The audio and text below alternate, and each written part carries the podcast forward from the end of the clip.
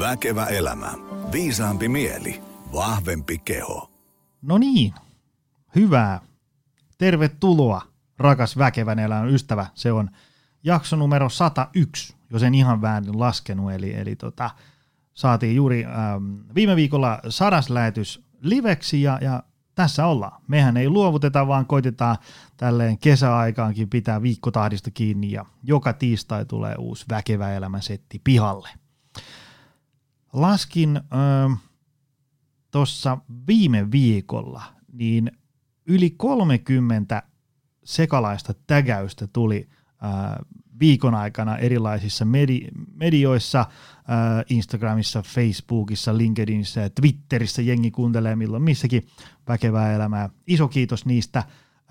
Voi olla, että kun tällä hetkellä kun sinä kuuntelet tätä lähetystä, niin esimerkiksi Spotifyssa on mennyt jo 4000 subscriberin ähm, ähm, raja rikki. Eli tota, ähm, missä ikinä mediassa, suplassa, iTunes, itse Spotifyssa tai muussa Google-virityksessä tätä kuuntelet, niin, niin tota, paina jotain peukutusjakonappia ja, ja, ja tota seurantanappulaa, niin pysyt aina ää, mukana, kun uusia jaksoja tulee. Niin, ja joka viikko, joka viikko ilmoittautuu vähintään yksi ihminen, joka ainakin kertoo kuunnelleensa kaikki lähetykset. Ja se on, se on kova setti, koska en itsekään siihen pystyisi, ellei olisi aina näissä täällä paikan päällä mukana. Mutta mennään asiaan. Meillä on, tota, ähm, meillä on ollut Väkevä elämä podissa aiheena, ähm, meillä on yleensä aina joku teema. Meillä on ollut vaikka viisaus tai lihaskuntoharjoittelu tai ravinto tai yrittäjyys ja, ja sitten niistä on ollut ähm, joku asiantuntija paikalla. Sitten meillä on aina välillä on tämmöisiä lähetyksiä, joita ei ole nyt ollut toviin ja mä ajattelin ottaa yhden tämmöisen, missä on niinku vieraana mielenkiintoinen tyyppi, jolla on semmoinen story – mikä mun mielestä ansaitsee tulla kuulluksi, koska siitä me voidaan jokainen ottaa jotain opiksi. Ei tuhlata aikaa. Meillä on tänään vieraana Mervi Lamminen. Tervetuloa. Kiitoksia Joni, mahtavaa, että pääsin tulemaan tänne.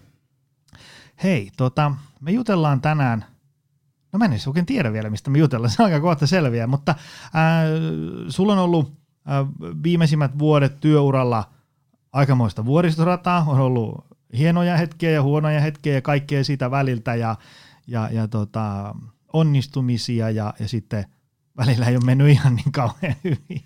Joskus on tullut niitä muitakin kokemuksia. Mutta nyt tällä jälkeenpäin niitä voi vähän reflektoida, että no, no mitenkäs se nyt sillä meni ja ottaa siitä oppia. Kyllä, kannattaakin varmasti näin. Ja mä luin tuota lehdistä, sä lähettelit mulle näitä ähm, linkkejä luettavaksi, äh, kun mä halusin vähän tutustua, että mikä tässä on niin kuin meininki, kuka tänne studioon on tulossa, ja, ja olin, että tästä tulee hyvä setti. Tota, mä tiedän, että ähm, se firma, mitä sä nyt pyörität, sen Auntie, niin kuin se sanotaan. Kyllä, me sanotaan Auntie. Niin, niin, niin tota, sen tietää aika moni. Mä, mä itse asiassa mä oon testaillut sitä ja moni on sanonut, että mm, joo, on mä siitä kuullut. Ja, ja Kiva tota, kuulla. mutta mä luulen, että tuolla langalla on tosi paljon ihmisiä, jotka ei tiedä niin varmasti sinua. Joten tota, otetaan tämä perinteinen kysymys, että kuka sä oot ja mistä sä tuut ja mihin sä oot matkalla? Joo, mielellään kerron. Eli Mervi Lamminen on tosiaan mun nimi. Mä olen helsinkiläinen yrittäjä tätä nykyä ja kauppatieteilijä taustaltani. Lähtenyt aikoinaan silloin, kun on kauppakorkeasta valmistunut tekemään IT-alalle töitä. Ollut siellä, siellä useamman vuoden tehnyt projektipäällikkö, kehityspäällikkö tehtäviä, sitten ollut johtoryhmässä vetämässä yksikköä kasvuyrityksessä, joka on mun ammatillisen kehittymisen kannalta ollut se keskeinen asia. Ja sieltä sitten muutaman mutkan kautta päätynyt yrittäjäksi ja osa niistä mutkista ja kurveista oli sitten vähän syvempiä. Ja tuota, tähän ollaan tultu, nyt ollaan yrittäjänä. Tota,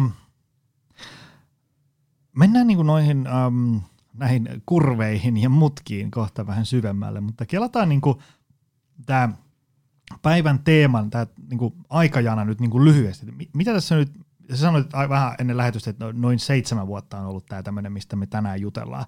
Niin mitä siinä, jos nyt aletaan, että, että mistä niin kuin lähti ja sitten tänään, Kyllä. niin mitä tässä on niin kuin tapahtunut? Tässä on tapahtunut niin paljon, että meidän tunti loppuu nopeasti, mutta mä lupaan olla nopea puhumaan. Äh, olin IT-yksikössä tosiaan johtotehtävissä ja noin seitsemän vuotta sitten huomasin, että itse asiassa tämä työ ei olekaan enää mulle ehkä niin antoisaa kuin mitä se on aikaisemmin ollut. Ja, ja tuota, sieltä, sieltä lähdin sitten seuraaviin palkkatöihin ja huomasin, että ei vitsi, että tämmöistä työn paloa ja sisäistä intoa onkin vaikea löytää. Se ei enää tullutkaan niin luontevasti ja, ja joudun lähtemään vähän ehkä etsimään omaa paikkaani, mitä haluan tehdä ja, ja mitä, mitkä ne on ne asiat, jotka minua motivoi. Ja lähdin osakkaaksi yhteen pieneen startuppiin, kun huomasin, että startup-puoli on se, mikä kiinnostaa. Sitten lähdin perustamaan samaan aikaan kuntosalia mun silloisen avopuolisoni kanssa. Ja, ja tuota, sitten perustin sitten siinä vaiheessa myös, tai vähän sen jälkeen, niin perustin tämän mun nykyisen yrityksen, tai missä me nyt, nyt ollaan. Ja, ja tuota, eli päädyin sitten ihan täyspäiväiseksi yrittäjäksi, mikä oli ollut mun haave. Ja, mutta sekään nyt ei itse asiassa ehkä ollut ihan sellaista se yrittäminen, mitä alun perin ajattelin. Joo, tämä tuota, tää, yrittäjän elämä on kyllä sellaista, että tässä niinku, tämä on niinku, joka vuosi oppii uusia juttuja. Ja sitten sit tavallaan oppii sillä, että et, et tavallaan niinku tuntuu siltä, että okei, nyt mulla on tämä homma hallussa. No on se, niinku, on se usein paremmin hallussa kuin esimerkiksi vaikka aina edellisenä vuonna. Mutta sitten kun tavallaan hommat kasvaa ja sitten sä meet aina vähän niin kuin johonkin semmoiselle alueelle, missä sä et ole aikaisemmin ollut, niin aina sitä välillä vähän sattuu ja tapahtuu. Kyllä. Aina päätyy uudestaan nollatasolle, huomaa, että en mä itse asiassa tiennytkään yhtään mitään. Ja mulla on kaikki vielä opeteltavana. Se oli semmoista hauskaa ajatella aina, kun mä olin kauppakorkeakoulussa, mä oon lukenut pääaineena laskentatoimia. Ja silloin kun mä aloitin siellä vuonna 92 suurin piirtein, niin me aina vähän niin kuin ehkä nenävartta pitkin katsottiin kahta pääainevalintaa. Toinen oli tietojärjestelmätiede ja toinen oli yrittäjyys. Ja maailma on muuttunut aika paljon. Sanotaanko, että noilta osin parempaan. parempaan. Eli, eli tuota, kyllähän siellä on onneksi arvostus näitä molempia kohtaan on, on kasvanut myöskin. Lähdetään sitten purkaan tätä meidän aikajanaa sieltä alusta. Tota, aloitetaan nyt siitä, sieltä IT-firmasta, eikö Joo, vaan? Kyllä. Mennään silleen, niin kuin, mennä sillä tavalla, että tämä tapahtumia aina kerrallaan ja silleen, niin kuin, että, että mitä niistä voisi ottaa opiksi, että, että, että e-, ei saamari, älä, älä tee näin. Tai, tai tie, tiedä ainakin, että tämmöisiä riskejä on olemassa. Ja sitten tavallaan samaan aikaan taas kuitenkin, että mikä meni hyvin ja mitä sitä voi ottaa opiksi. Kyllä. Joo, ja lähdetään siitä IT-kasvuyrityksestä, missä olin johtotehtävissä. Mä rakastin työtäni. Se oli aivan mahtavaa. Meillä oli aivan upea tiimi. Tuota, rakastin meidän asiakkaita. Meillä oli hyvä tuote, palvelu, minkä kanssa me tehtiin, tehtiin hommia. Se oli ehkä ensimmäinen, mä aina ollut työorientoitunut, mutta se oli ehkä ensimmäinen kerta mun työelämässäni, että mä olin oikeasti, niin kuin, että vitsi, että tämä on se. Tämä on niin, niin makeeta, että, että mä, en, mä en halunnut viikonloppua, kun mä halusin tehdä, tehdä töitä ja, ja tein.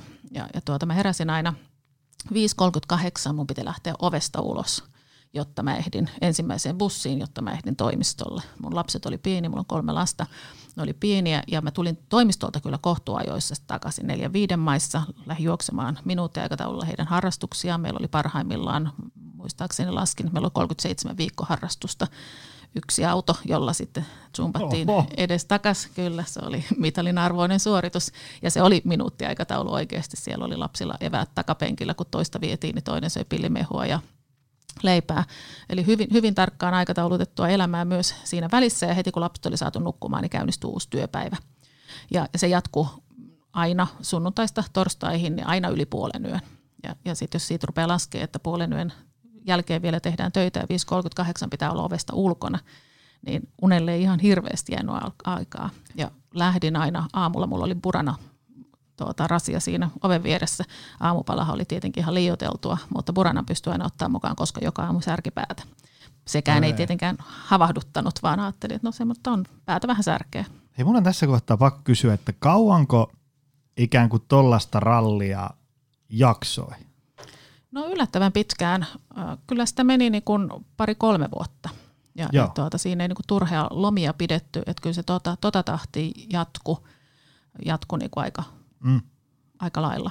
Kun, toi, kun mä mietin sitä aina, että kun ihminen on ihan saamarin niin sopeutuvainen olija, Sille, että jos ajatellaan, että, että tommosta, jos ajatellaan, että niin kaikki on hyvin, nukkuu hyvin ja, ja on vapaa-aikaa ja syö ja liikkuu ja niin edespäin, ja sitten tuommoinen ralli käynnistyy, niin, niin sen huomaa heti ikään kuin pari, kolme, neljä päivää on sille, että, että tämmöistä ei kyllä kestä, että tällä on tehtävä jotain. Mutta sitten se on maaginen homma, kun sitten siihen voi niinku havahtua, että tätä on muuten nyt mennyt vuosi. sitten menee kaksi, kolme ja niin edespäin. Kun sitä jotenkin niinku sitä vaan niin kuin sopeutuu siihen, semmoiseen niin kuin ihan epäinhimilliseen ralliin. Kaikkeen sopeutuu. Ja siis sehän on varmaan meidän myös niin kuin huono puoli, koska eihän meidän pitäisi sopeutua kaikkeen, mitä meille tapahtuu, vaan, vaan meidän pitäisi havahtua siihen nopeasti, nopeammin ja, ja tehdä muutoksia, mutta ihan niin kuin se sammakkokin, ei se siihen hitaasti lämpenevään veteen kuole, vaan, mm-hmm. vaan siihen, tuota, tai siihen se kuolee, mm-hmm. sieltä se ei taju hyppää pois, mutta mm-hmm. kiehuvasta ymmärtää hypätä. Eli, eli varmaan jos tämmöinen niin rumpa käynnistyy hetkessä, niin moni ihminen, ihan samalla lailla kuin väkivaltaisessa suhteessa, jos saat ekana iltana baarissa turpaan, sä ymmärrät heti, että tämä ei ole huono juttu, tai tämä ei ole hyvä juttu, mm. mun ei kannata jäädä tähän. Mutta jos sen antaa, tuota, se tapahtuu pikkuhiljaa niin kuin huonot asiat useasti elämässä tapahtuu, että niihin ehtii tottua, niin sitten, sitten irtautuminenkin on vaikeampaa ja havahtuminen siihen, koska kyllähän me tehdään normaali, uusi normaali on, jos nyt puhutaan mm. koronan myötä uudesta normaalista, mutta meillä kaikilla on, tuota, tulee helposti uusi normaali siitä asiasta, mihin me ikinä mennäänkään tai siitä tilanteesta. Mm. Ja se oli mulle ihan normaali. No miten se sitten niin kuin, ikään kuin se vaihe sitä ajanjaksoa sitten eteni ja kuinka se loppuu? No se eteni hyvin intensiivisesti töiden merkeissä. Lomaa mä pidin kesällä, mä kävin mökillä ja, ja tuota, talvilomia en, en pitänyt. Mulla on jäänyt mieleen yksi talviloma viikko, jolloin päätin, että nyt mä pidän talviloman. Ja, ja tuota, se tuntui musta lomalta. Mä olin lasten kanssa laskettelemassakin ja, ja mulla on jäänyt mieleen se, että lapset lasketteli omia rinteitä ja mä menin siellä omia, omia rinteitään, kunnes yksi lapsista tuli sanomaan mulle, että äiti tämä ei yhtään hauskaa, kun sä teet koko ajan töitä. Ja, eli mä olin puhelimessa koko ajan ja sen lomaviikon päätteeksi mä kirjasin 37 tai 38 tuntia työtä meidän tuntijärjestelmään. Mutta se tuntui lomalta toki, koska se oli niin paljon vähemmän kuin mitä muulloin teki. Ja, ja, tuota, ja kyllä sitä, sitä jakso ja, ja se motivaatio oli, oli niin korkealla tasolla. Sen jälkeen tuli avioero, tai siinä samassa yhteydessä tuli sitten avioero, ei liittynyt työmääriin, vaan, vaan muihin kuriin asioihin. Ja, ja tuota, ehkä siitä lähti semmoinen, niin kuin, että muut asiat elämässä, kun lähti myöskin niin kuin pettämään alta, niin, mm. niin sitten se työnteko alkoi myös tuntumaan, niin kuin, tai ne velat, niitä piti alkaa maksamaan, mitä siitä tuota, oli, oli kertynyt sitten vuosien mittaan. Se, sekin kävi aika lailla hiljakseen. Nyt jos mä katson sitä taaksepäin, niin vuotta ennen kuin mä jäin sieltä pois, niin mun esimies näki, mun läheisimmät kollegat näki, että, että nyt ei Merville enää ole asiat ihan kovin, kovin hyvin kohdallaan. Mä sanoisin, että puolta vuotta ennen näki mun tiimi. Että, että nyt, mutta mä oon aina ollut kova tekemään, mä oon aina ollut aika vauhdikas, ehkä kova suusta, niin se, että, että mun sarkasmi muuttuu ehkä kyynisyydeksi, niin sitä ei välttämättä huomannut siinä erossa, tai, tai niin se ero ei ollut niin näkyvä kenellekään, ja varmasti monet on siinä kohtaa, sit kun se tilanne tosiaan päätyi siihen tiiliseinään, niin ovat silloin ajatelleet, että vitsi, että tämähän oli nähtävissä. Mä lopetin, mä pelasin salibändiä, silloin mä lopetin sen vuotta aikaisemmin, tai itse vähän ennenkin, koska joukkueella ei oli vaikea sitoutua ja, mm. ja tuota, pitäisi mennä treeneihin ja tuntuu, että ei siellä oikein ehdi tekemään mitään, kun on pakko puhelimella hoitaa viimeisiä hommia heti seuraavia, kun pääsee kentältä pois. Sen jälkeen alkoi vähenemään kaikki muu liikunta, koska ei vaan enää jaksanut, ei pystynyt. Sitten mä aloin huomaamaan ehkä itsessäni vähän semmoista tuota, tehottomuutta, mitä ei tietenkään halunnut myöntää itselleen. Koki vaan, että tätä työtä on ihan hirveästi, ei suostunut oikein näkemäänkään, että itse asiassa kyllä sitä on hirveästi, mä en saa sitä yhtään tehtyä. Ja, ja muistan sellaisen illan, kun on tehnyt asiakkaalle projekti, mä olin, joudun ottaa projektipäällikkövastuut yhdestä isosta projektista resurssointisyistä ja, ja tein sitten, sitten tuota, heille tämmöistä viikkoviestiä. Ja, ja mä aloitin sen viikkoviestin tekemisen, kun kympiuutiset alkoi. Ja sitten mä havahdun aamuyöstä, että mä tuijotan tätä ruutua yhäkin. Tässä ei ole montaa riviä, mä en tule koskaan saamaan tätä valmiiksi. Mä muistan sen olon, että mä en tule ikinä, eikä mun ole tarvinnut muuta kuin kaivaa muutamista viesteistä tai paikasta se, että miten tämä, tämä viikko on edennyt. Ja se vaan tuntuu, että tämä ei, tämä ei tule koskaan. Ja silloin, silloin tajus jotenkin sen, että hei, että tämä ei tule, että ei tämä ole normaalia minulle, minullekaan. Toinen on, mä olin mun ystävän kanssa kävelyllä ja hän sanoi mulle, että tiedät sä, että – että ymmärräthän sä, että jos sä uuvut kunnolla, niin se voi olla, että sä et ole ikinä työkykyinen. Ja se sai mut ajattelemaan, koska se oli tietenkin kauhea uhkakuva, että jos en mä voikaan enää tehdä työtä, kun mä sitä niin rakastan ja teen, teen paljon, niin se sai mut miettimään myöskin, että hei, että, että, tuota, että eihän tämä ole kohtuullinen tilanne myöskään yritykselle, että ei he tule jos mä 30 vuotta ennen työ, tuota, eläkeikää uupun, niin ei, ei he tule kannattelemaan minua 30 vuotta, eikä, eikä se ole, näin, näin voi käydäkään. Toki huomasin myös omien hermojen kiristymisen, saatoin hermostua aikaisempaa paljon nopeammin ja, ja jos ajattelin, niin voi olla, että mulla on paljon kollegoita, jotka siinä ajassa joutuu aina pohtimaan, kun ne tuli mun luokse vaikka juttelemaan tai ehdottaa jotain uutta, että aina, että no onko Merve nyt hyvä päivä viittis mä nyt ehdottaa vai odotanko mä nyt jotain ja mikä se reaktio sitten on, mikä nyt ehkä kuitenkaan ollut ihan tavallista aikaisemmin. Mutta niihin merkkeihin havahtui itse ja, ja tuota, Mä yritin, mä lähdin reissuun, olin viikon etelässä ja, ja tuota, silloinhan se tuntui tietenkin hyvältä ratkaisulta pitkältä ajalta olla pois töistä. Mutta tuota, en tietenkään viikossa näin jälkeenpäin ymmärtää, että akkuja ei ihan hirveästi ladata. Ja, ja tuota, sieltä se sitten alkoi alko niinku tulemaan se päätös ja loppujen lopuksi millään muulla ei itselle enää ollut väliä kuin sillä, että tämä pitää saada poikki. Meillä oli sattu olemaan – työterveyskysely, työterveys tuota, tulemaan. Mä en muista enää, oliko se, liittyykö se ikäryhmään vai oliko meillä joku tämmöinen yleinen, mutta tuli tämmöinen kysely ja muista vieläkin se raportti on mulla kotona. Me saatiin, kotiin tuli tämmöinen vihkonen, missä oli nämä tulokset ja nämä oli kaikki ihan punaisella. Kaikki mitä siellä kysyttiin, niin oli, oli punaisella ja siellä luki alhaalla sitten tuota heti yhteyttä työterveyshoitajaan. En mä ole vielä ottanut, mutta keksin sitten muita ratkaisuja. Eli huomasta myös kapujen tuota, saaminen, tai niin kuin avun tarjoaminen oli vaikeaa. Mulla oli hyvä esimies. Hän yritti ohjata mua. Hän muun muassa oli käynyt kuuntelemassa tämmöistä luentoa ja tuli innoissaan sieltä, että hei, että mä kuuntelin yhden toisen kasvuyrityksen tarinaa, että ne tekee kaikki kahdeksan tuntia päivässä töitä. Ja, ja mä ajattelin, että tuota, mä kysyin heti, että no ai johtokin. Ja sanoin, joo, joo, johto kanssa. Totta kai joskus voi venyä, mutta pääsääntöisesti kaikki tekee kahdeksan tuntia. Niin, niin siinä yrityksessä olisi ollut minä ja ehkä yksi mun kollega, toi toinen kollega, joka olisi hyötynyt tästä eniten niin sen, sen sijaan, että mä tuota, olisin siitä innostunut, niin mähän hermostuin. Että niin kuin kehtaatkin tulla tuommoista esittämään ja, ja, ja tuota, minkä ihmeen takia, että no, toi ikinä toimisi meillä. En tiedä, lanseerasko hän sen käytännön joskus myöhemmin, mutta ei ainakaan sit siinä aikana, kun mä siellä olin. Ja silloin jäi jo itse miettimään, että okei, no Mervi, että nyt tässä oli jotain, että se hermostui aika paljon ideasta, jonka niin lähtökohtaisesti olisi olettanut olevan hyvä. Kyllä mä sitä sitten siinä paljon pohdin siinäkin hetkessä ja, ja, ja tuota, on myöhemmin keksinyt syitäkin, syitäkin sille, että mikä, mikä siinä oli. Mutta lopullinen ratkaisu mun kohdalla oli se, että mä jäin pois, pois sieltä, tuota, neuvottelin työsuhteeni loppumaan ja, ja tuota, jäin tyhjän päälle, olin kolmen lapsen yksinhuoltaja, avioero oli vielä siinä vaiheessa kesken, kesken ja tuota, taloudelliset rasitteet oli aika kovat henkilökohtaisella puolella, mutta, mutta mikään muu ei tuntunut tärkeältä kuin se, että mä voin jäädä pois. Tota, mutta säilyykö sulla sitten kuitenkin, sä et mennyt sille, sillä tavalla niin kuin kiviseinään, että sä et päässyt aamulla sängystä ylös vai? Kyllä mä fyysisesti pääsin sängystä ylös. Niin, tota, mutta oliko se niin kuin sitten, säilyykö sulla kuitenkin ikään kuin niin arjen toimintakyky, että sä sait niin asioita hoidettua? Ja... Kyllä mä sain asioita hoidettua. Nyt jos mä ajattelen jälkeenpäin, niin ne oli hyvin vaikeita välillä hoitaa. Ja, ja joskus oli hyvin vaikea tehdä päätöstä, että mi, mi, mitä maitoa mä tällä kertaa ostan, mikä on hassua, koska me ostettiin aina samaa maitoa. Mutta joka tapauksessa päätö, päätöksenteko oli, oli hankalaa, ja, ja tuota, mutta kyllä mulle säilyi, säilyi toimintakyky. Onneksi säilyi. No mitä jos miettii tuosta vaiheesta? Mitä siinä niinku, mikä siinä meni pieleen sun mielestä, jos pitäisi niinku tiivistää? Joo kyllä mä, se oikeastaan kilpistyy ehkä tuohon, mitä mä sanoin, mikä oli se mun reaktio, kun esimies sanoi, että tehdään kahdeksan tuntista päivää. Ja mä jäin miettimään sitä jo silloin, jo siinä uupumisvaiheessa, että mikä mut sai tästä näin hermostumaan. Ja mä sain itse asiassa aika nopeasti sitä ajatuksesta kiinni, että mä olen korvaamaton. Mä oon tälle yritykselle korvaamaton, mä, mä oon ihan ykköstekijä, kaikki tietää, että Mervi voi luottaa ja se hoitaa hommat kotiin. Ja, ja, tuota, ja mä teen pitkää päivää ja jos mä alan tekemään kahdeksan tuntista päivää, niin sehän tarkoittaa sitä, että mähän on enää yhtä hyvä kuin ehkä muutkin. Mä en olekaan enää korvaamaton.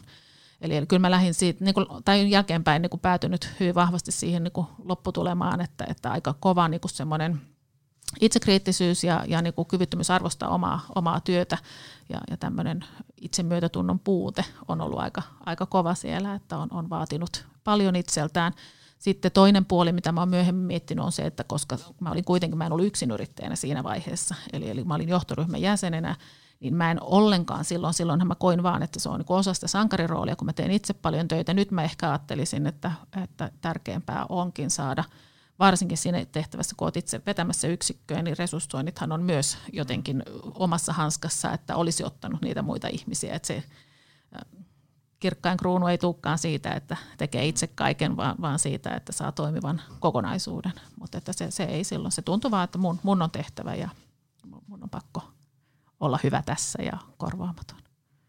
No aivan. Mä mietin sitä, tietysti se on sitten eri asia, jos on vaan niinku tämmöinen yksinyrittäjä, joku freelancer vääntää menee, silloin asia on tietysti vähän monimutkaisempi, mutta jos on semmoinen firma, että se on ikään kuin, niin kuin tavallaan, niin kuin siellä on enemmän porukkaa, niin se ei saisi ikinä olla semmoinen, että se on niin kuin tavallaan, että, että jos yksi on kuukauden lomalla, niin kaikki pysähtyy kuin seinä. Silloin se firma on rakennettu vähän väärin. Kyllä, se on aika, aika heikoilla, heikoissa niin, kantimissa. Niin, niin, silloin se tarkoittaa, että siellä on olemassa vähintään yksi tyyppi, joka ei voi ikinä hengähtää. Kyllä. Ja siitä ei hyödy kyllä kekä. Kyllä, ja siinäkin mun täytyy sanoa, että siis se firmahan ei ollut mun varassa. No. Että kyllähän siellä oli paljon muita, mutta tokihan niin kun, se oli minulle tärkeää, että, että se riittävän, firma on ainakin riittävän paljon minun varassa. Ja siis en näin selkeästihän mä en sitä silloin ajatellut, vaan ajattelin vaan, että nämä hommat on tehtävä ja tästä pitää päästä eteenpäin. Mutta jälkeenpäin, kun on ollut aikaa sitä pohtia tai, tai saada siihen vähän etäisyyttä ja miettiä, niin kyllä tämä on mun mielestä ollut ihan keskeinen mm. osatekijä siellä. No mikä sitten oli seuraava vaihe? Mikä, mikä sitten tapahtui? Sitten perustit? Sitten, no, mä jäin ensin kotiin. Sanoin, to, sanoin tuota, uh, tiimillekin lähtiessäni, että mä aion tuota, opetella lasteni nimet uudestaan. Ja sitten mä juoda niin paljon alkoholia, että mä unohdan ne taas. No sitä toista osaa mä kuitenkaan koskaan, koskaan on ehkä ollut siinäkin kohtaa pahempi suusta, kuin mitä on oikeat teot ollut, mutta kaksi kuukautta mä muistan vaan semmoista, että mä nukuin ja lepäsin ja, ja tuota, nukuin ja kävin juoksulenkeille ja lepäsin. Ja sitten me lähdettiin kuukaudeksi Portugaliin. Se oli mun silloin ajatuksena, että mä otan vaan menoliput. Se oli, se oli jotenkin myös ehkä kuulu siihen angstisuuteen, että mä en, mm. nyt jää tämä maa taakse ja mä tuun takas vasta. Olin laittanut vähän työhakemuksia ja katsonut työmarkkinoita. Mä tuun takas sitten vasta, kun mulla on työ, mihin me tulla. Tai mihin tulla, mutta tuo lapset vastusteli. Oli, oli joku teatterikerhon esitys, mihin meidän piti tulla takaisin. Mun oli pakko ottaa myös paluuliput ja kuukausi me oltiin Portugalissa – katsottiin auringonlaskuja, että sielläkään ei, niin voimat oli, oli niin vähissä, että ei siellä tehty oikein mitään. Me käveltiin aamulla, mentiin brunssille, tultiin päiväunille tai käytiin pelaa tennistä ja sitten lähdettiin illalla syömään. Mutta sehän oli, mitä, se oli juuri sitä, mitä mä siinä hetkessä kaipasin. Ja, ja, tuota, ja sitten kävi niin, että siellä ollessani sain sitten työn ja jatkoin sitten, tuota, kun tulin tänne, niin tuota, seuraavana päivänä aloitin sitten uudet työt. Ja silloin lähdin ihan palkka, palkkatöihin ja, ja se mun iso pelko silloin, kun mä lähdin sieltä IT-yrityksestä, oli se, että löydänkö mä sitä työn paloa, sitä sisäistä paloa niin kuin enää koskaan uudestaan. Koska kun sen on joskus löytänyt, niin sitä ei oikein enää haluaisi luovuttaa. Mm. Kaikki muut tuntuu niin, kuin niin laimeelta sen jälkeen, että en mä voi enää tehdä vaan töitä saadakseni rahaa, vaan, vaan mun on pakko saada semmoinen työ, mistä mä oikeasti niin kuin motivoidun, mitä, mitä, millä mä palaan. Ja, ja tuota, ja se on tietenkin vaikeaa, koska ei, ei niitä, ihminen ehkä on, on niin monimutkainen, että sitä ei kaikkeen, kaikkeen motivoidukaan. Ja, ja tuota, nyt mä aloitin sitten uus, uusissa töissä, joista mä tajusin kyllä aika pian, että mä toivoin, mä yritin pakottaa itseni siihen muottiin, että kyllä, tämä on hyvä paikka. Mulla oli kivat työkaverit ja ihan ok tuote ja, ja, ja kiva firma, että kyllä mä täällä viihdyn. Ei sitä voi kestää kauan muutaman kuukauden tai useamman kuukauden, puolisen vuotta mä loppujen lopuksi olin. Ja mulle käänteen tekeväksi siinä tuli sitten uutiset, kympin uutiset, joissa mä näin Slashin, tuota, Slashista uutiset. Ja, ja tuota, mä just ei vitsi, että mähän haluan olla tom, tuolla mukana. Niin kun mä haluan tuommoisessa genressä olla mukana, missä, missä on noin paljon energiaa ja uusia juttuja ja, ja tuota, kova vauhti. Että toi on mun juttu. Ja se on ollut silloin, se on pakko olla ollut joskus marras-joulukuun vaihteessa, koska silloin slassi on. Ja meni pari viikkoa, niin mä tapasin asiakaskäynnillä startupin, eli startup tuli niin kuin ostamaan minulta palveluita ja istuin siellä pöydässä. Ja muutamassa minuutissa tajusin, että mä istun väärällä puolella pöytää ja sitten meni muutama viikko, niin mä istuin oikealla puolella pöytää, eli, eli päädyin sitten startup-puolelle hyvinvointisovellukseen mukaan ja olin siellä osakkaana. Ja pääsin silloin Mä kauppakorkeakoulussa haaveillut sitä yrittäjyydestä, vaikka sitä vähän sitä pääainetta katsottiinkin vinoon. Ja on, on kuullut tämmöisen sanonnan, että paras tapa varmistaa, että ihmistä ei tule yrittäjä on se, että se menee kauppakorkeakouluun, koska se lukee riittävästi riskejä ja ymmärtää, että mistä, mistä voi saada palkkaa ja, ja lähtee jonnekin muualle. Mutta tuota, mä olin kuitenkin semmoinen pieni haave. Mulla oli kauhean paljon yritysideoita jo kauppakorkeakoulun aikana ja nyt mä koen, että mä pääsin niin ainakin askeleen lähemmäksi, kun mä olin kuitenkin osakkaana. Ja, ja tykkäsin, mä oon aina tykännyt hyvinvointi ollut mulle, henkinen hyvinvointi, erityisesti myös fyysinen hyvinvointi on ollut mulle tosi lähellä tai itselle läheistä ja tärkeää ja on ollut siitä kiinnostunut ja nyt koen, että tämä on tosi, tosi hyvä juttu.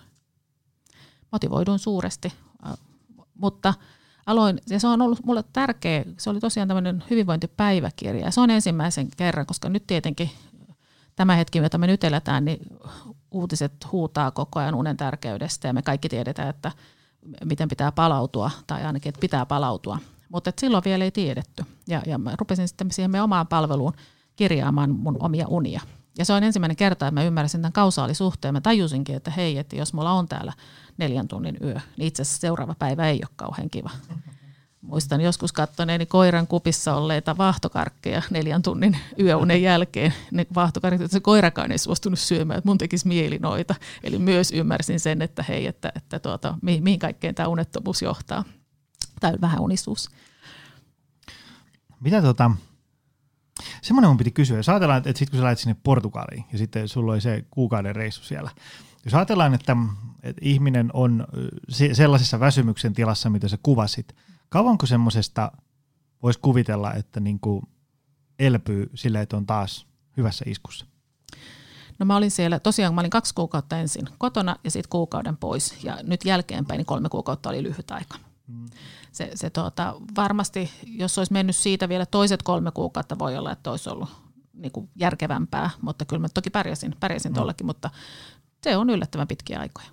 Joo, joo, ja toi just semmoinen, että niinku, se kannattaisi se semmoinen niinku väsymyksen syöksykierre katkaista aika ajoissa, koska sitten kaikilta löytyy se hetki sitten, kun vaan niinku veto loppuu, ja sitten voi olla pitkä huili edessä. Kyllä.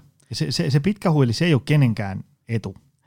Se on ihan kauheata ajatella, niin kuin nykyisessäkin työssä pääsen käsittelemään näitä niin kuin asioita, mitkä liittyy siihen, että 30-vuotias uupuu varhaiselle eläkkeelle, niin se, se, niin kuin, se tuskan ja eurojen, niin miltä tahansa mittarilla, mm. inhimillisellä tuskalla tai, tai tuota, euroilla mitataan, niin, niin se, on, se on ihan kauheata. Mm.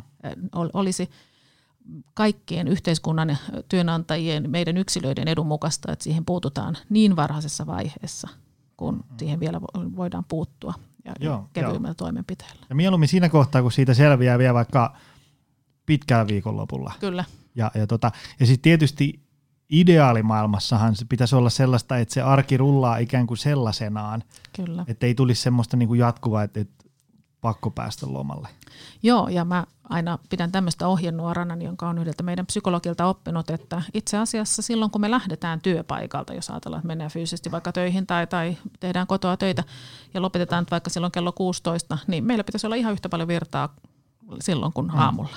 Meidän pitäisi olla ihan innoissaan siitä, että jes, mä pääsen kohta hietsun rantaan tai, tai mä pääsen kavereiden kanssa tekemään jotain tai tanssitreeneihin tai pelaamaan tai tekemään jotain. Joo, joo, joo. Ja siis niin kuin, jos tavallaan työpäivän jälkeen ainoa mitä jaksaa tehdä on kaatua sohvalle ja sitten mietit millä mä selviän perjantaihin asti, niin kyllä pitäisi hälytyskellojen soida niin kuin jo kovaa. Kyllä, siinä ollaan jo, ei, ei enää puhuta varhaisesta vaiheesta. Ja niin, nimenomaan, nimenomaan. Ja se on turhan yleistä. Mm. No mitä sitten? Sä olit siellä startupissa? Joo, mä olin siellä startupissa ja sitten sit mä tuota, tein tämmöisen hassun hauska liikkeen, että päätyin, päädyin sitten perustamaan kuntosalin siinä tämän työn ohella. Ja, ja jotenkin semmoinen into oli jo taas alkanut nostamaan, on aina ollut semmoinen ehkä aika tekevä, tekevä ihminen, niin uudestaan niin innostuin taas asioista ja innostuin sitten. Tuli tämmöinen mahdollisuus matkan varrelle, yksi vanha kollega kertoi, että hän on kuntosaliyrittäjä, että, että tämä on aika hauskaa juttu, että lähdetkö mukaan myöhemmin ajattelen sitä tietenkin yhteen elämäni suurimmista virheistä, mutta... Tällä kuntosalin omistajalla mä, mä tiedän, että, että tota, kyllä sitä niin kuin, no itsellä on käynyt silleen säkä, että on ollut aikamoista rallia, mutta nyt tässä vielä ollaan ainakin tänään vielä pystyssä, kun nauhoitellaan, mutta, mutta joo, onhan ja. tässä.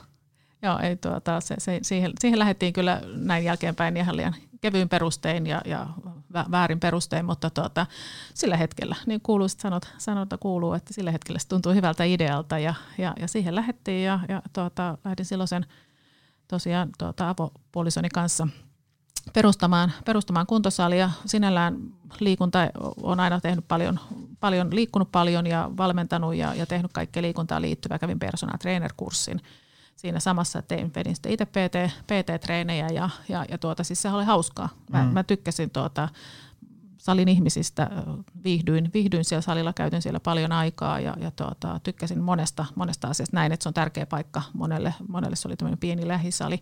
Ne, ne, tuota, moni ihminen siellä viihtyi ja, ja koin sen kunnia asiaksi, että he viihtyivät, että siinä oli paljon hyvää. Mitä sitten kävi? Sitten kävi tosi huonosti. No, kerro vähän. Sitten kävi niin, että, että tuota, no ensin, ensin kävi niin, että mä lopetin siellä hyvinvointisovelluksessa, koska ihmisen, meillä kaikilla on kuitenkin 24 tuntia. Ja, ja tuota, oli, oli, se tuli tiensä päähän. Mä jäin silloin osakkaaksi siihen yritykseen, mutta, mutta mä lopetin siellä päivätyöt. Ja, ja tuota, siinä kohtaa sitten kuitenkin halusin lähteä miettimään jotain omaa, omaa yritystä. Ja, ja tuota, silloin sali oli vielä ihan up and running ja, ja asiat meni jotakuinkin niin kuin niiden pitäisi meille ja sen määrä siellä oli ihan, ihan kohtuullisen kiva, ei ollut kauhean kaukana siitä, että niin kuin tavoitetasostakaan. Ja sitten mä perustin tämän nykyisen yrityksen Auntien siinä, siinä kyljessä, koska kuitenkin sitten niin paljon kuin mä siitä tykkäsin, mä huomasin koko ajan, että se ei ole semmoinen mun niin kuin elämäntehtävä. Että se on kiva juttu, mä voin olla siellä, mä viihdyn siellä, mutta se, se ei ole se, mille, mille mun sydämeni sykkii, jos näin voisi sanoa ja, ja tuota, perustin Auntien, eli vedin sitä kahta yritystä siinä. No sitten tietenkin yrittäjän virhe numero yksi on se, että sä lähdet don't do business with your loved ones, on se sääntö numero yksi, kaksi ja kolme. sä puhut ihmisellä, joka on vaimon kanssa kaksi yritystä. Niin. Tämä osuu ja uppoo, mä arvoin, resonoi. Kyllä, mutta tuota, niitä on kuulemma ollut hyviäkin tapauksia. Mutta ei, mun on tässä kohtaa sanottava, että aina kun mä oon luennoimassa äm, niin kuin yrittäjyydestä tästä, niin kyllä mä aina sanon, että, että onhan niin perheyrityksissä, niissä on semmoinen tietty glamour ja jees jees, mutta jos mun pitäisi, jos multa kysytään, niin kyllä mun ensimmäinen ohje on, että jos sulla on kukaan muu kuin sun puoliso, jonka kanssa perustaa firmaa, niin ota mieluummin se. Kyllä. Jos niin kaikki, kaikki muut on kokeiltu ja sitten jäljelle jää vain se puoliso, niin sit saa perustaa. Ja, joo, ja sitten lähdetään siitä, että, että sitten kaikki ei ole vielä kokeiltu, jos jäljellä on enää vaan se puoliso. niin, sitten niin, etsi niin, vielä lisää. Niin. Et jos mun pitäisi sanoa kyllä tai ei, niin, niin äh, mieluummin ei puoliso. Se on mahdollista saada toimia ja jees, mutta siinä on, siinä on riskejä. Siinä on, siinä on todellakin riski, eikä pelkästään puoliso, myös muut läheiset. Mm. Mun mielestä tämmöinen ohje, että, että tuota, liiketoimintaan perustuva ystävyys on hyvä, mutta ystävyyteen perustuva liiketoiminta ei ole hyvä. Eli, eli Hyvin siellä, sanottu. Mm, siellä on aika isot riskit. Mm. Ja, ja ne, on, ne on raskaita silloin, kun sitten tuota, asiat ei meikään kohdilleen, niin sä menetät ehkä sen yrityksen ja samalla myös, myös niitä suhteita sinne läheisiin. Mutta joo, tää, tämäkin virhe piti kokeilla, koska on, on kivempi tehdä enemmän virheitä kuin vähemmän virheitä. Ja, ja tuota, ää, pitkään meni, meni ihan kivasti, ja, ja tuota, mutta sitten tosiaan huomasin, että nyt niin kun, on, on, ollaan tämmöisessä ratkaisun paikassa, ja, ja mä huomasin, että se – sali ei, no ensinnäkin meidän, meidän tiemme erkanivat tämän mun avopuolisoni kanssa, joka tietenkin vaikeutti sitä yhteistyötä siellä, siellä salillakin ja jäin aika lailla yksinään sitä tekemään sitä työtä. Ja, ja tuota, huomasin, että se ei niin kuin, taloudellisesti siitä ei tule sellaista, että mä kutsun sitä nytkin, että se on mun kalleen kuntosalijäsenyys, joka ei sisällä edes harjoitteluoikeutta, puhumattakaan vapaista kuukausista. Eli tuota, se, oli vähän kallis harrastus. Se, se oli vähän kallis harrastus. Mä sanon, että toi sun ovessa oleva alkaen 39 euroa kuussa, niin oli ihan, on ihan piece of cake verrattuna siihen. Eli, eli suosittelen, että jos kuntosali kiinnostaa, niin menkää sinne lähikuntosalille ja ostakaa se lippu. Älkää perustako omaa. Ja, ja tuota, huomasin, että tästä ei, ei tule millään niin kun, toimenpiteillä sellaista yritystä, että, että se olisi oikeasti jotain muuta kuin harrastus. Ja, ja tuota, sitä aikaa kesti aika pitkään. Ihminen näitä vaikeita päätöksiä, niin niitä on todella, ei ne, ei ne turhaan niitä sanota vaikeiksi päätöksiksi. Eli, eli tuota, se, se, ei ollut helppo ja, ja mua auttoi sitten mun lakimiesystävä, joka sitten jossain kohtaa istutti mut alas sanoi, että Mervi, ymmärrät sä, että tää ei, niin kuin, tästä ei koskaan tule mitään. Ja, ja tuota, en mä halunnut ymmärtää, mutta, mutta mun oli pakko. Onneksi mulla on luotettuja, tai hyvin luotettavia, ihania ihmisiä ympärillä koko ajan – ne on auttanut pysymään selväjärkisenä näissä, näissä tilanteissa. Ja, ja mä jouduin sitten tosiaan, tein päätöksen, että mä tulen hakemaan itse sen oman yritykseni konkurssiin. Ja se on, se on ihan hirveätä. Mielestäni olen, olen kuullut Sarasvoa varmaan on sanonut näin, että hänellä on X kappaletta lapsia, joista yhdellä on Y-tunnus ja lopulla kyllä, henkilötunnus. Ja Mitä mun... se niinku, kerro mulle lyhyesti, mä, mä en ole koskaan joutunut hakemaan yritystä, mitä siinä niinku tapahtuu? Mä, mä voin myydä sulle sitä konsultaatiota, mulla on kokemusta. Itse asiassa se on tosi vaikea asia, koska on hyvin vaikea löytää myöskin tietoa siitä. Mm. Mä mietin, että miksei kukaan kirjoittanut konkurssista kirjaa, mutta just ei hemmetti, että eihän kukaan osta konkurssikirjaa. Kukaan ei halua nä- tulla nähdyksi siellä kirjakaupan konkurssikirjan edessä, mutta sitten on todella vaikea löytää tietoa. Käräjäoikeudella tehdään hakemus, sun pitää perustella, minkä takia olet ei vain tilapäisesti, vaan pysyvästi maksukyvytön. Ja, ja tuota, kyllä se prosessi, joka siitä käynnistyy, niin on aika hurja. Ja muistan tämän lakimiesystäväni sanoneen mulle silloin etukäteen, että no joo, siinä käynnistyy semmoinen prosessi, mutta ei puhuta siitä nyt ja myöhemmin mä tajusin, että, että miksi hän ei halunnut puhua mulle siinä vaiheessa, vaan, vaan vasta sitten sen jälkeen, kun se tilanne oli jo päällä ja lähti liikkeelle. Että siinähän käynnistyy, jos on työntekijöitä, niin saman tien irtisanomiset, aletaan irtisanomaan tuota, kaikkia sopimuksia, koska pesän jakaja, tuota, pesänhoitaja ottaa kustannuksia kontolleen ja haluaa niistä välittömästi tietenkin eroa. Ja, ja kyllähän varmasti tiedän, että on, on paljon – sitä, että lähteekö sinne suoranaisesti rikostutkimus saman tien, mutta, mutta kyllähän siinä aina lähdetään katsomaan, miten tilejä on hoidettu, joka tietenkin Aivan. tuntuu itsellekin. Mä, mun sali oli silloin vähän vajaa kolme vuotta vanha, kun tämä tapahtui, ja mä en ollut siis euroakaan nostanut sieltä palkkaa. No toki siis se oli virhe sinällään, että ei ollut nostanut. Mutta että tiedän, että siellä lähdetään käymään tilejä esimerkiksi hyvin pitkälti taaksepäin, että jos olet maksanut itsellesi palkkaa, niin kuin tietenkin toivottavasti kaikki yrittäjät mm. maksaa itselleen palkkaa, niin, niin tuota, että onko ne ollut ylimitoitettuja liiketoimintaan tuota, verrattuna ja, ja näin edespäin, että se on, se on kyllä aika hurjaa. Aika heviä. Se on heviä se on heviä. Ja useasti niitä lähdetään sitten, siellä alkaa selviämään loput vastuut, vastuut että vaikka kauppakorkeakoulussa sanotaan, että osakeyhtiö on turvallinen muoto, niin näinhän se toki on turvallinen muoto verrattuna, verrattuna moneen muuhun, mutta suurin osa varsinkin tämmöistä pääomavaltaisista aloista, kuten kuntosaliyrittäminen, niin siellä on myös henkilökohtaisia sitoumuksia. Mm. Ja, ja sanotaanko, että kyllä ne yöt, kun, kun sitä katsoo tuijotti ja, ja miettii, että mitä, mitä tästä tulee, tuleeko tästä ikinä enää mitään, ja miten ihmeessä – mä oon päätynyt tämmöiseen tilanteeseen mun mm. elämässä, niin ne oli, ne oli pitkiä tunteja. No varmasti. No mitä sitten? Miten se sitten niin kuin eteni? No siihen sattui vielä ennen kuin päästään etenemiseen, eikä tässä vielä kaikki, vaan tuota, sattui vielä sille, että tällä mun nykyisellä yrityksellä niin, niin meille tuli, mikä on hyvin yleistä, 95 prosenttia on jostain lukenut tämmöisen luvun startupeista, kuolee siihen, että, että osakkailla menee sukset ristiin. Ja niin kävi meilläkin. Eli, eli tuota, tuli eriäviä mielipiteitä siitä, miten yritystä pitäisi viedä eteenpäin, kuka sitä vie eteenpäin. Ja, ja tuota, tarkoitti mun kannalta sitä, että sen lisäksi, että olin tosiaan ollut molemmista yrityksistä yli vuoden tuota, ilman palkkaa, niin, niin lasten kanssa, lasten kanssa yksinään yritän niitä jotenkin molempia hanskata, niin mulla oli hyvin epäselvää, että lähteekö, niin kuin, sali oli tietenkin siinä kohtaa jo nurin, että mä tiesin, että se, se on niin kuin mun osalta ohi, että siinä yrittää vain kustannuksia minimoida, mutta tuota, että pääsenkö mä tämän toisenkaan yrityksen kanssa oikeasti liikkeelle vai, vai joudutaanko me laittaa siinäkin hanskat tiskiin. Ja, ja tuota, se aina mietinkin, että miksi mä en osannut miettiä, yöllä niin olla varma, että kumpi mua niin ahdistaa enemmän. Tää, tää, niin nämä osakasasiat ja, ja se, että pääsenkö mä jatkamaan sen Auntien kanssa, vaikka se on ollut mun idea ja mun yritys alun perin, vai, vai se konkurssi, jossa oli tietenkin ne taloudelliset insentiivit, oli sitten siellä tosi, tosi kovat, tai taloudelliset sanktiot. Ja, ja tuota, tätä, tätä joutui sitten siinä pohtimaan, ja, ja tuota, kyllä se vaati niinku hyvin paljon. Mä sanoin, että se oli semmoista niinku pimeydessä vaeltamista, ja, ja tuota, että ei ollut kyllä niinku mitään aavistusta, että tuleeko valo jonain päivänä. Ja, ja tuota, jos tulee, niin milloin. Ja, ja näin jälkeenpäin, siitä on nyt yli kolme vuotta, niin, niin tuota, sehän kesti, kesti pitkään ennen kuin sitä valo alkoi näkymään. Onneksi sitä ei siinä ehkä tiennyt, kuinka pitkään menee. Tota, niin, sitä, sitä kysyä.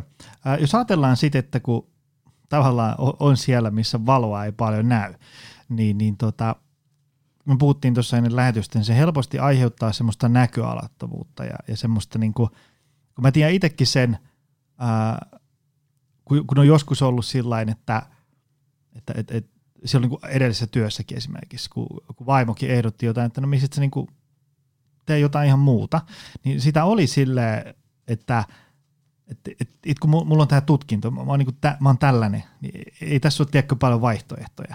Ja sitten, että en, en mä voi niin yrittäjäksi lähteä. Se, se, se on niin viimeinen asia. Ja tästä sitä ollaan.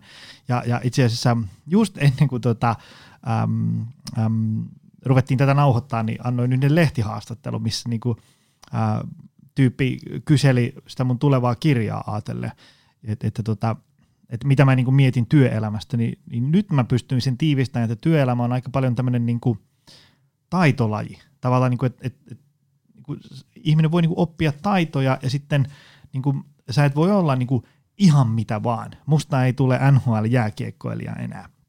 Mutta mä voin olla niin kuin tosi hyvin toimeen tuleva jossain vaiheessa semmoisessa ammatissa, mitä mä esimerkiksi nyt teen vielä ollenkaan. Totta kai se ottaa varmaan niin kuin vuosia, mutta tavallaan se niin kuin, kun on semmoinen olo, että tästä ei niin kuin, tätä tämä on, nyt, nyt menee kaikki ja, ja, ja mä en voi tästä niin kuin tehdä mitään. Niin mikä olisi sun viesti tämmöisille tyypeille, jotka on siellä semmoisessa niin ikään kuin ei näe, että mitä tästä voisi niin kuin tehdä työelämä ajattelee esimerkiksi? Jos mä ajattelen omaa kohtaloa siinä tai omaa tilannetta, niin, niin kyllähän mulla monet ystävät sanoo, että nyt lähettä palkkatöihin. Että, että sä oot ollut vasta vähän aikaa yrittäjänä, että sitä ei vielä katsota niin isoksi ristiksi, koska se ei välttämättä ole positiivinen asia, vaikka isoissa korporaatioissa että on ollut pitkään yrittäjänä, mutta sä oot ollut vasta pari-kolme vuotta, että sä voit hyvin työllistyä, että lähde sinne. Ja sitä mahdollisuuttahan mä en suostunut näkemään. Se, se jotenkin se niin usko siihen, että – että tuota, täptä, mä en voi lopettaa. Mä oon mennyt niin pitkälle tämän kanssa. Mun on päästävä niin vielä eteenpäin ja tietenkin mulla oli vahva usko siihen tähän nykyisen yrityksen, niin kun, että tää, tässä vaan jotain vielä puuttuu, että meillä on saatu tätä kunnolla lentoa, mutta tässä on, tässä on tulossa. Mutta muutoin niin semmoisia tuota, ehkä vähän niin kuin tuohon sanoit, että mä, mä oon sitä mieltä, että tämmöinen amerikkalainen ajatus, meistä kenestä tahansa voi tulla mitä tahansa, niin se on ihan bullshittia. Meistä ei voi tulla Meistä voi tulla paljon erilaisia asioita, meistä voi tulla mitä tahansa, tuota, huolimatta siitä, mitä meille nyt annettaisiin vaikka. Mutta, mutta me voidaan toki paljon, paljon tehdä, tehdä niin kuin asioita eri tavalla. Ja, ja mä kyllä sain semmoisista, muistan niin semmoisia ajatuksia siitä, että hei silloin kun sä vaellat pimeydessä tai, tai niin, kuin, niin silloin ei ole oikea aika pysähtyä. Eli silloin pitää jatkaa vaeltamista. Ihan sama, vaikka sä konttaat eteenpäin, mutta sun on mentävä hemmetisoikoon eteenpäin. Ja se, se oli aina jotenkin semmoinen, aina kun tuntui, koska niitä iskujahan tuli. Niin tuli aina, kun sä luulit, että nyt mä oon selvittänyt nämä asiat, nyt nämä on kunnossa. Aina tuli joku, aina tuli joku. Mä aloin pelkkää kirjekuoria hirveästi, tämä on tyypillistä konkurssin tehdeille. Nyt, nyt kun siitä yli kolme vuotta, nyt, nyt mä en enää pelota kirjekuoret. Mutta siis pari vuotta meni niin, että mä en halunnut avata mun kirjekuoriakaan koskaan, koska mä en koskaan voinut oikein tietää, mitä sieltä tulee. Ja, ja tuota, niitä iskuja, iskuja tulee enemmän kuin mitä ikinä ajattelisi kestävän, niin se on ehkä semmoinen, että tuota, sit vaan niin ajattelin, että nyt vaan, nyt ryömitään eteenpäin. Tänään, tänäänkin on. Ja semmoinen, mitä mä aina, aina sanon itselle, tänäänkään kukaan ei kuollut, tänäänkään kukaan ei saanut syöpädiagnoosia. Mä voin vielä juosta, mä kävin aika paljon juoksemassa, mun jalat kestää juoksemisen ja, ja tuota, että, niin se, on niin se on löydyttävä hyvin niin lyhyistä, pienistä hetkistä, ystävistä niin kuin ne hyvät, hyvät puolet. Ja toinen, mistä mä aina soimasin itseäni välillä, oli tämmöinen cancel the pity party, eli, eli tuota, sitten kun alkoi tuntumaan, että nyt niin tämä maailma on niin aivan liian kova paikka ja, ja näitä iskuja on tullut ihan liikaa, niin sitten piti muistuttaa itseä, että nyt no toi itsessä eli sivuun ja mm. lähde tekemään. Ja mun täytyy sanoa tuosta näköalattomuudesta, säkin viittasit siihen, että mikä on oma koulutus, niin, niin mulla on kyllä iso sympatia ja, ja tuota, semmoinen, niin kuin, olen paljon pohtinut sen näiden kokemusten jälkeen sellaisia ihmisiä, koska mulla myös koulutus auttoi. Sä, että mä ajattelin, että mä oon kauppatieteiden maisteri, mä oon joskus tehnyt ihan ok tiliä ja tehnyt ihan ok tuloksia, että, että miksi mä en voisi tehdä niitä uudestaan. Ja, ja sitten jos mä ajattelen – niitä, niitä vaikka nuoria tai, tai sellaista erilaista olosuhteista punnistavia ihmisiä, joilla semmoista kokemusta tai sitä koulutusta, mm. johon voisi turvautua, ei ole, niin kyllä siellä puhutaan semmoista näköalattomuudesta, mikä mm. on niin kuin alleen murskaavaa. Kyllä. Ja just semmoinen, niin kuin, mä en, mulle ei tässä niin kompetenssi riitä muuta kuin siihen, mitä nyt sattunut itseä viisaampia aiheesta lukea, niin tavallaan se, että, että jos on ikään kuin, niin kuin sulle sulla ei ole niin mitään semmoisia roolimalleja, tai sä et ole niin nähnyt, miten ikään kuin tavallaan mennään elämässä eteenpäin, saavutetaan jotain, semmoisia niin ikään kuin aikaisemmin mahdottomilta tuntuvia asioita, niin voisin kuvitella, että aika hankala on. Kyllä. Mä tuota, on sitä mieltä, että ympäristö muokkaa meitä paljon enemmän kuin mitä me itse ehkä tullaan ajatelleeksi. Ja, ja tuota, on kuullut semmoisen, että me ollaan keskiarvo viidestä meidän läheisimmästä ihmisestä. Ja muistan, muistan joskus, kun olin vaikka huonossa parisuhteessa, niin mä oon aina miettinyt, että onko nämä neljä muuta riittävän hyviä, että ne riittää kompensoimaan ton yhden tosi, tosi huonon ihmisen tässä, joka imee mun energiaa, vie mun aikaa ja vie mun ajatuksia väärään suuntaan. Ja sitten kun on päässyt semmoisista eroon, niin huomaa, että kuinka pienistä jutuista se oikeasti on se elämänhallinta ja semmoinen kokemus siitä omasta niin kuin elämänhallinnasta ja suunnasta kiinni. Et, et, ja se on oltava, silloin se ympäristö, sun on oltava niin kuin niitä ihmisiä ympärillä, jotka ovat tehneet mm. niitä asioita, mitä sä haluat tehdä. Ja, ja tuota, aina ajattelin itsekin, että jos sä hengaat koko ajan alkoholistien kanssa, niin sä et voi olla itse selvä.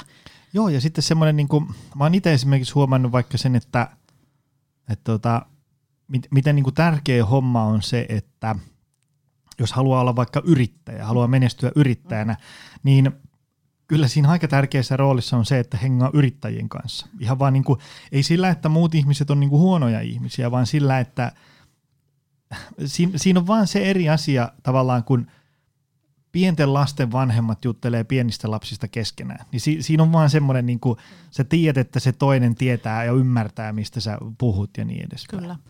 Ja tuota, yrittäjyyttä on miettinyt vielä, kun itse päässyt olemaan johtoasemassa ja sitten myös yrittä, yrittäjänä. Ja sitten, kun mä jotenkin ajattelen, että tämä on niin kauhean niin kuin haasteellista tämä yrittäjänä oleminen, varsinkin sitten kun alkaa asiat menemään huonosti ja se on kun, koska mm. se on kun, kun ne alkaa menemään. Että ei, ei voi olla pelkkää sellaista nousukiitoa, mutta äh, ne on niin kuin, mä en, mä en halus puhun itsekin korporaatioelämästä ja sitten toisaalta yrittäjäelämästä, mutta että mä niin missään, lähtisi, missään nimessä lähtisi dissaamaan korporaatiotyötä, siellähän minäkin olen uupunut.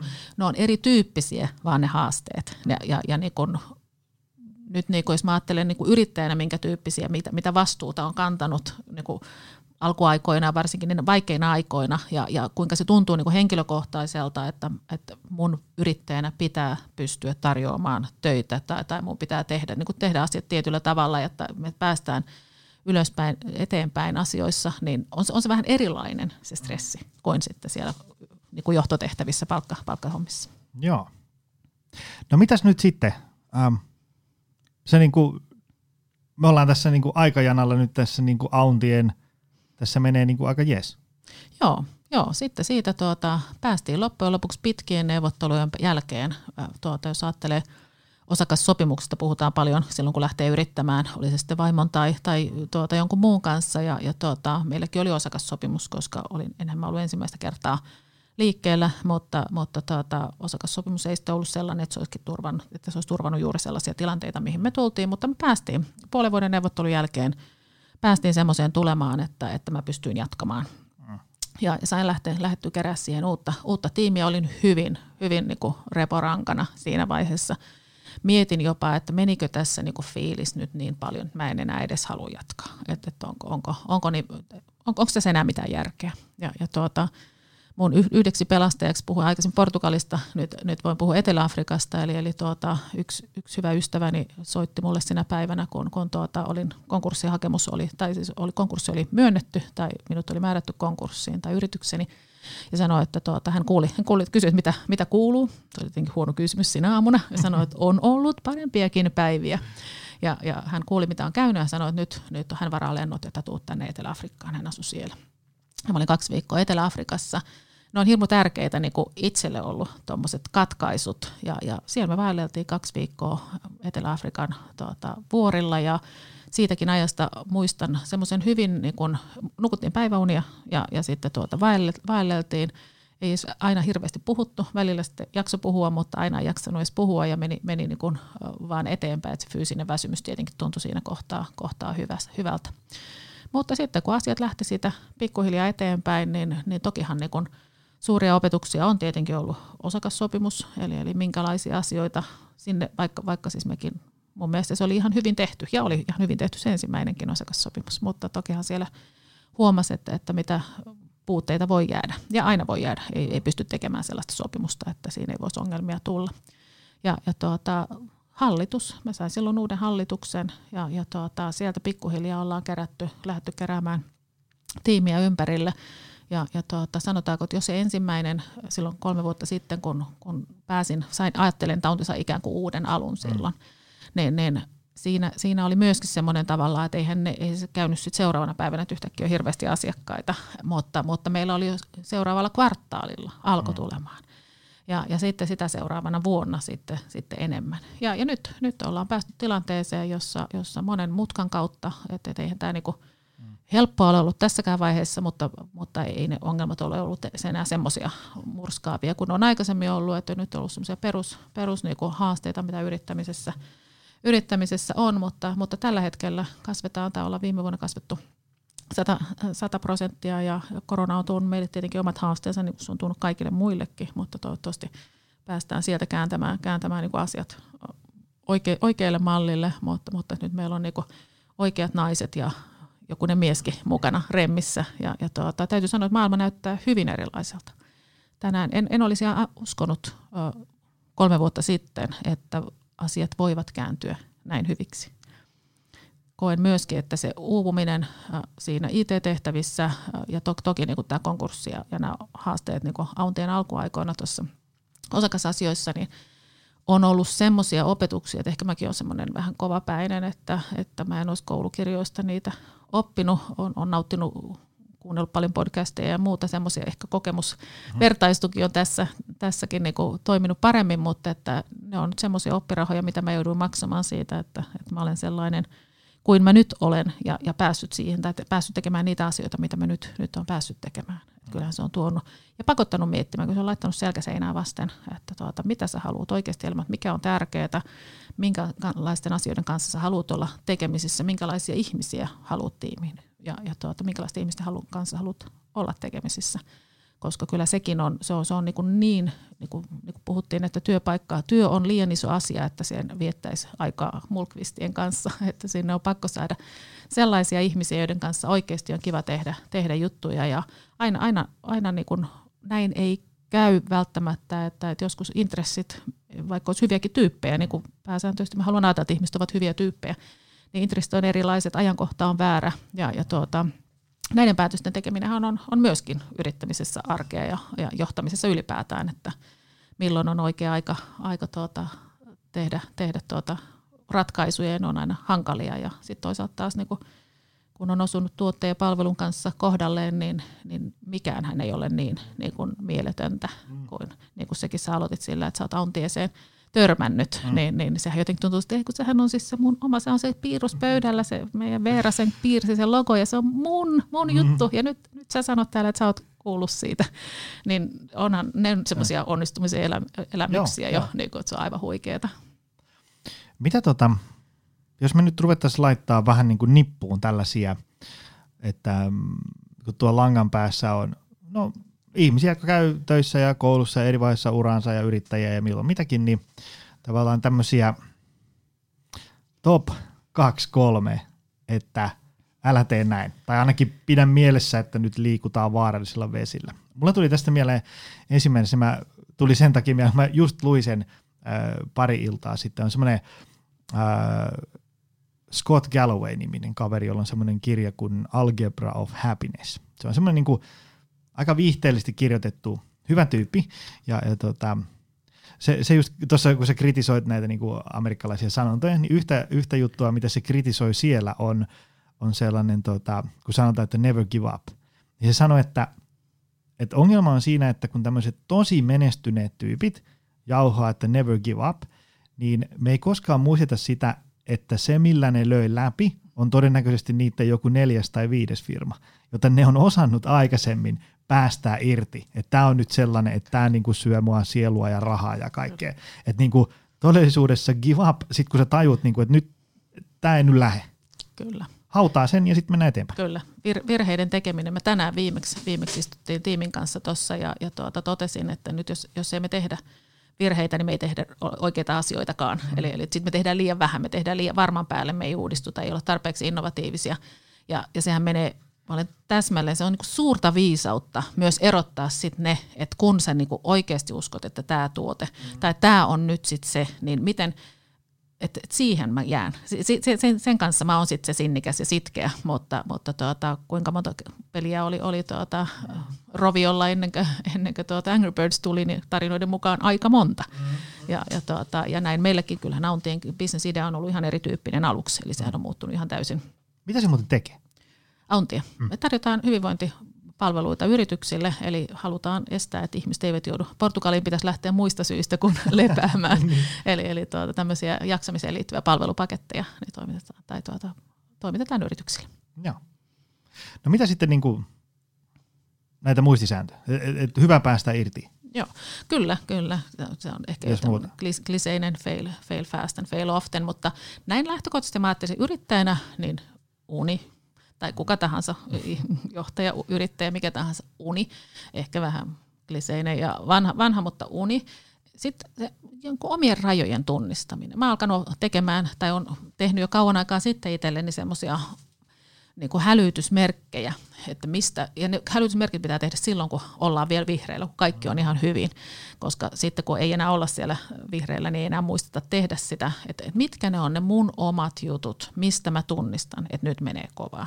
Nämä voi olla hyvin pieniä juttuja. Mä oon kauan aikaa sitten jo tehnyt itselleni sellaisen, että, että jos emme jaksa mennä lähikauppaan ilman kuulokkeita, niin silloin todennäköisesti mulla on niin kova vauhti, että mä en enää kestä hiljaisuutta, vaan mä haluan täyttää pääni koko ajan kaike, tuo, tuo musiikilla tai, tai jolla mä kestin niitä omia ajatuksia. Tai että mä jään autoon istumaan, kun mä tuun kotiin, mä jaksakaan lähteä heti autosta tuota, kotiin sisälle, sisälle vaan jään istua siihen, niin mä tiedän, että hei, nyt on niinku vaaran merkit. Mm. Tai että mä en jaksa lukea kirjaa, mä luen koko ajan selaan tuota Facebookissa, on tietenkin viimeinen vaihtoehto, tai preferoin vaikka vain lyhyitä artikkeleita, että en enää kuuntelekaan tunnin podcastia, mm. vaan se pitää olla kolmessa minuutissa, jotta, mm. jotta tuota, jaksaan sen. Eli tämmöistä niin tehdä itselleen, löytää ne omat rajat, missä, missä ne menee, ja kuunnella itseään, itseään siinä. Sitten semmoinen, mikä mulle on myöskin ollut aika lohdullista, joka on, on tutkimuksinkin käsitykseni mukaan todennettu, niin on, että, että tuota, meidän ei tarvii, niin kun, elämän ei tarvitse olla kontrollissa, koska se ei oikeasti, mm-hmm. fakta on, että se ei myöskään voi olla kontrollissa.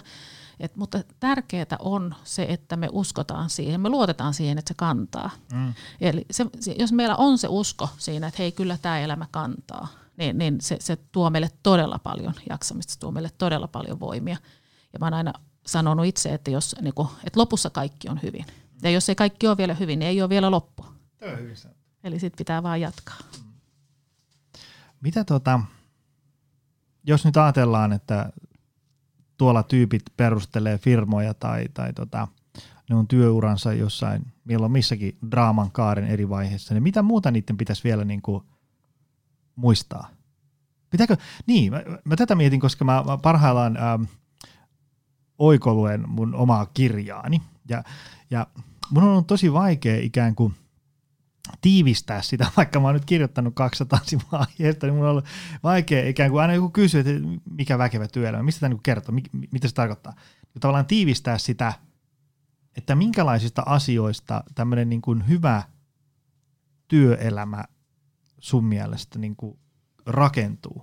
Tavallaan niin kuin se, se ei tarkoita, että joka päivä pitää olla kivaa, mutta niin kuin pääsääntöisesti se on sellaista, että on niin kuin aamulla kiva lähteä töihin. Minkälaista asioista? Hyvä tiimi. Mielekäs työn sisältö. Mä en voisi myydä tupakkaa enkä aseita. Mä, mm. mä en jaksaisi. Mulla olisi niin vahva arvoristiriita siinä. Eli, eli kyllä sun pitää olla semmoinen asia, minkä, minkä eteen, eteen sä uskot. Ja sitten ne elämän perusasiat mm. pitää niin kuin väkisin, hampaa tirvessä pitää kunnossa. Syödä, nukkua, se on niin, me ei kukaan haluta edes kuulla sitä, koska mm. se on mm. niin monen kertaa kuultu ja jos, jos me kaikki uskottaisiin, mitä me kuullaan, niin me oltaisiin kaikki rikkaita ja kauniita, mutta tuota, että se, on, se on vaan asia, mistä ei voi puhua liikaa. Mutta että kyllä tiimi, tiimi, koska niiden kanssa me viettää enemmän aikaa kuin me viettää per, meidän perheenjäsenten kanssa. Mm-hmm. Jos emme tulla toimeen, niin se, se ei voi olla kivaa. Ja, ja tuota, sitten se tehdään merkityksellistä, puhutaan merkityksellisyydestä työelämässä paljon nykyään, mutta kyllä se on, se on todella tärkeää. Kyllä hei, mun menu näyttää tyhjää. Olisiko tämä tässä?